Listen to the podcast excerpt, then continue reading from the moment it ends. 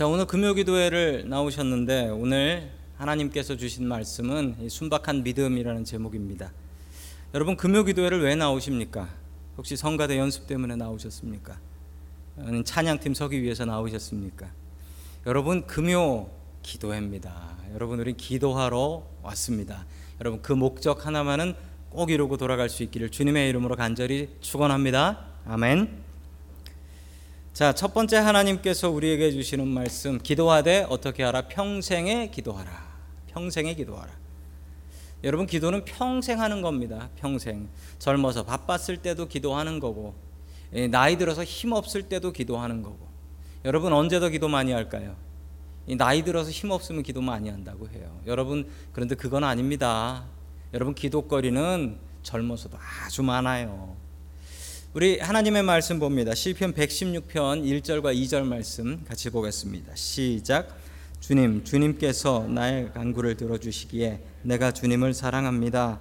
나에게 귀를 기울여 주시니 내가 평생토록 기도하겠습니다. 아멘. 제 시편 116편도 아름다운 기도지만 시편 116편은 누가 썼는지는 모릅니다. 누가 썼는지 몰라요. 자, 그런데 오늘 하나님의 말씀을 보면 주님께서 나의 간구를 들어주신다라고 이야기하십니다. 자, 그뿐만이 아니라 나의 말에 귀를 기울여 주신다라고 이야기합니다. 여러분, 우리들의 기도 제목이 소중하지요. 기도 제목이 소중합니다. 그런데 여러분의 기도 제목을 제가 들으면 소중하지요. 그래서 저는 여러분들 기도 제목 말씀해 주시면 다 받아 적습니다. 다 받아 적어서 저희 기도 제목으로 삼지요. 그런데 여러분, 여러분의 기도 제목을 모르는 사람, 제3자한테 한번 이야기해 보십시오. 그거 귀하게 여겨줄까요? 귀 기울여 들어줄까요? 안 들어줍니다. 안 들어줘요. 내 기도 제목도 아닌데 뭐 알지도 못하는 남의 기도 제목이 뭐했습니까? 그런데 여러분 하나님께서는 다르시다는 거예요. 하나님께서 나의 기도를 어떻게 하신다? 귀를 기울여 주신다. 간구를 들어주시는 것만 해도 기가 막힌데 네 번째 줄에 보면 나에게 귀를 기울여 주신다. 뿐만 아니라 주님께서는 내 기도 들으시려고 지금 이 자리에서 기대하고 계시다라는 사실입니다. 여러분 이 자리를 얼마나 많이 사모하셨습니까? 오늘 이 자리를 사모하셨습니까? 저는 이제 찬양 준비하고 어, 말씀 준비하고 일주일 동안 이 말씀 어떤 말씀 증거할까? 저는 이 준비하면서 기대를 합니다. 기대를 해요. 여러분 그러나 오늘 이 자리에 계신 어떤 분들보다도 하나님께서는 기대하고 계십니다. 무엇을? 여러분의 기도를. 여러분의 기도를 귀 기울이시고 한 글자라도 빠지지 않고 기억하시고 기록하시는 분이 하나님이십니다. 자, 그래서 우리는 어떻게 해야 된다? 맨 마지막 줄에 나옵니다. 내가 평생토록 기도하겠습니다. 내가 평생토록 기도하겠습니다. 여러분, 나의 기도를 들어주시고 나의 기도에 귀를 기울여 주시는 분이 계시기 때문에 우리는 평생 동안 기도해야 됩니다. 여러분 평생 동안은 내 늙어서 하리라가 아니라 오늘 내가 기도하지 않으면 내일은 없습니다. 여러분 매일매일 이 기도의 크레딧, 신뢰를 쌓아 가셔야 합니다. 평생에 기도하고 오늘 하루도 기도할 수 있는 저와 여러분들 될 수 있기를 주님의 이름으로 간절히 축원합니다. 아멘. 두 번째 하나님께서 우리에게 주시는 말씀 순박한 믿음을 가지라. 순박한 믿음을 가지고 기도하라라는 말씀입니다. 자, 우리 6절 말씀 같이 보겠습니다. 6절입니다. 시작. 주님께서는 순박한 사람을 지켜 주신다. 내가 가련하게 되었을 때에 나를 구원하여 주셨다. 아멘. 자, 순박한 사람 이게 영어로 뭘까요? 아, 영어 한번 보시겠습니까? 더 simple hearted라고 나옵니다. 즉 순박한 게 아니라 한국말로는 뭡니까? 단순한 마음을 가진 사람. 마음이 복잡하지 않은 사람, 그런 사람이 순박한 사람이라고 합니다. 성경은 분명히 마음이 복잡하지 않은 사람이 순박한 사람이다. 여러분 단순한 사람하고 복잡한 사람이 있어요. 인간관계도 그냥 좋으면 좋은 거다, 친구면 친구인 거다 이런 사람이 있고 내가 이 사람한테 뭘 얻을까? 학교 다닐 적에 나는 공부 잘하는 친구만 사겨라고 했던 사람들은 아마도 이 심플 하티드가 아닐 것 같습니다. 여러분 순박한 사람은 계산이 빠르지 않습니다. 그냥 친구니까 친구인 거지. 저에게도 두 종류의 친구가 있습니다. 저에게도 두 종류가 친구가 있는데 어떤 친구는 저에게 필요한 것이 있으면 부탁할 때만 전화를 합니다. 그 친구는 꼭 그렇습니다.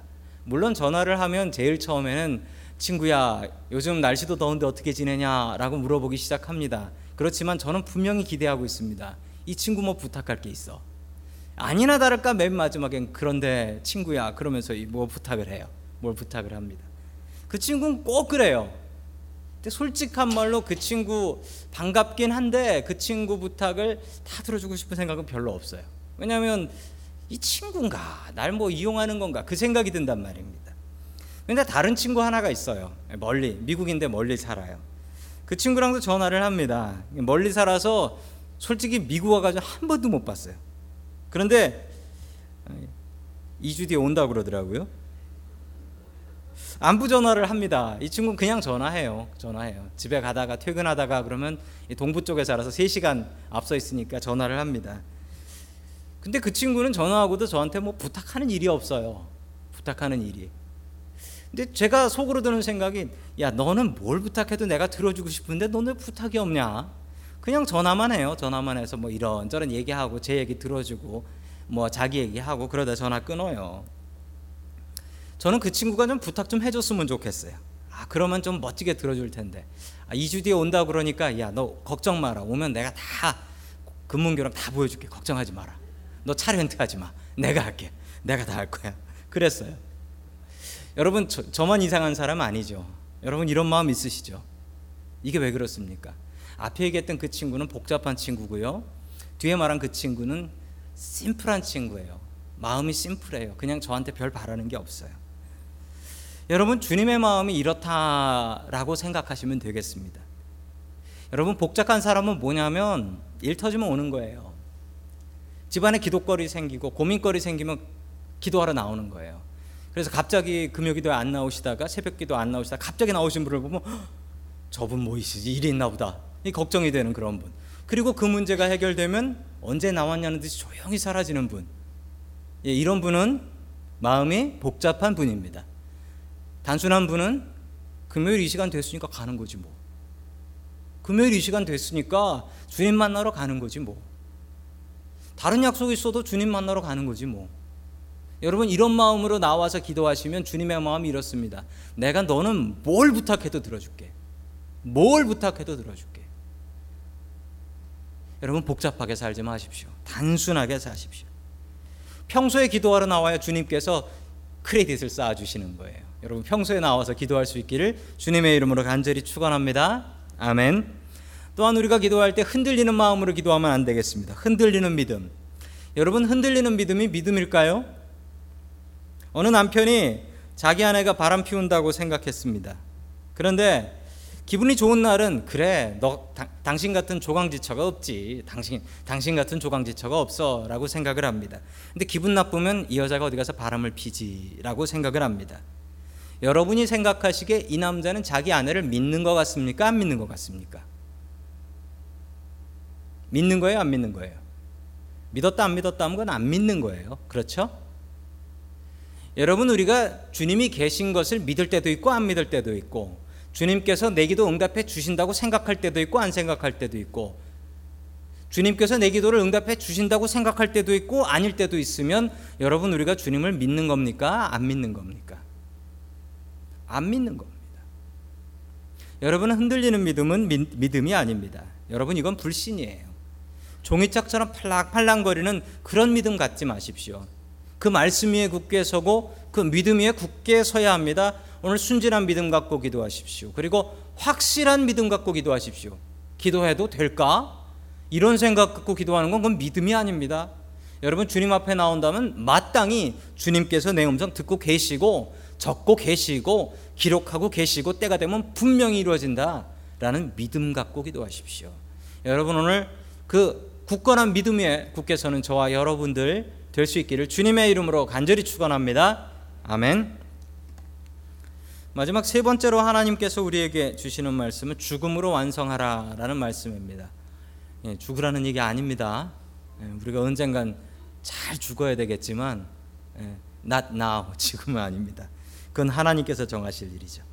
자, 15절 말씀 같이 보겠습니다. 시작. 성도들의 죽음조차도 주님께서는 소중히 여기신다. 아멘. 제가 처음에 전임 전도사 할 때 이 말씀을 읽고 정말 이 말씀이 도대체 뭔가 이해가 안 되더라고요. 옛날 성경에 이렇게 나와요. 성도의 죽는 것을 주님께서 기뻐하신다. 아니 사람 죽는 걸 주님이 기뻐하시 아니 하나님 취미가 독특하시네. 어떻게 사람 죽는 걸 즐기세요? 여러분 이게 참 이해하기 어려운 문제인데 진짜 믿음은 죽음으로 증명된다. 진짜 믿음은 죽음으로 증명된다. 이게 그 말입니다. 죽음을 대하는 태도를 보면 그 사람이 정말 믿음이 있는지 아닌지 알 수 있습니다. 죽음 앞에서 발버둥 치고 괴로워하는 사람은 천국 안 믿는 사람입니다. 여러분 진짜 천국을 믿으면 죽을 때 정말 평안하게 이 땅을 뜰 수 있는 게 천국을 믿는 믿음인 것입니다. 바울이 죽음을 두려워하지 않았습니다. 그래서 바울은 이렇게 얘기했습니다. 나는 오히려 사는 게 싫어. 내가 육신으로 사는 것은 너희들을 위해서 사는 거다. 너희들에게 좋으니까 사는 거지. 나는 천국 가고 싶다. 이렇게 얘기를 해버려요. 이분이 천국 다녀오셨거든요. 여러분 제가 미국 오는 게 참 힘들었어요. 처음에 제가 미국 안 오려고 발버둥 쳤었습니다. 뭐 돈도 없었고 영어도 잘 못하고 그리고 게다가 저는 미국에 아는 친척도 없어요. 저는 먼제 집사람의 먼 친척은 있지만 저는 아예 없어요. 그것도 이 지역도 아니고 그냥 하나님 믿고 왔어요. 그러니까요, 여러분 제가 지금 10년째 살고 있는데 와 보니까 제가 그때 왜 미국 오는 게 그렇게 두려웠을까 그 생각을 해요. 제가 아마 이런 느낌이 천국 가면 될 것 같아요. 천국 가면 야 이렇게 좋은 건데 내가 뭐 죽는 걸 왜 이렇게 무서워했던가 이 생각을 천국 가면 할 것 같아요. 여러분 주님께서 성도의 죽음을 기뻐하신다라는 얘기는요. 여러분 주님께 산 사람하고 죽은 사람이 차이가 어디 있습니까? 우리는 죽은 사람 못 만나니까 죽음은 끝이라고 하지. 하나님께서는 산 사람도 하나님이시고 죽은 사람도 하나님이시면 하나님께 삶과 죽음이 무슨 의미가 있겠습니까? 그냥 여기서 여기로 옮긴 거지. 그런데 더 하나님께 가까워지는 거죠. 그러니까 하나님께서는 기뻐하시지요. 우리는 피눈물 나는 일이지만 사랑하는 사람 죽는 게 피눈물 나는 일이지만 주님의 입장에서 보면 야 고생했다 잘 왔다 고생했다 잘 왔다. 안아주시는 거고 너 나랑 같이 살자. 그러니 하나님께서 성도의 죽음을 기뻐하시지요. 여러분 우리의 믿음은 죽음으로 증명됩니다. 여러분 죽는 그날 두려워하지 마시고 죽는 그날 할렐루야 하면서 주님 품에 안길 수 있는 저와 여러분 될 수 있기를 주님의 이름으로 간절히 축원합니다.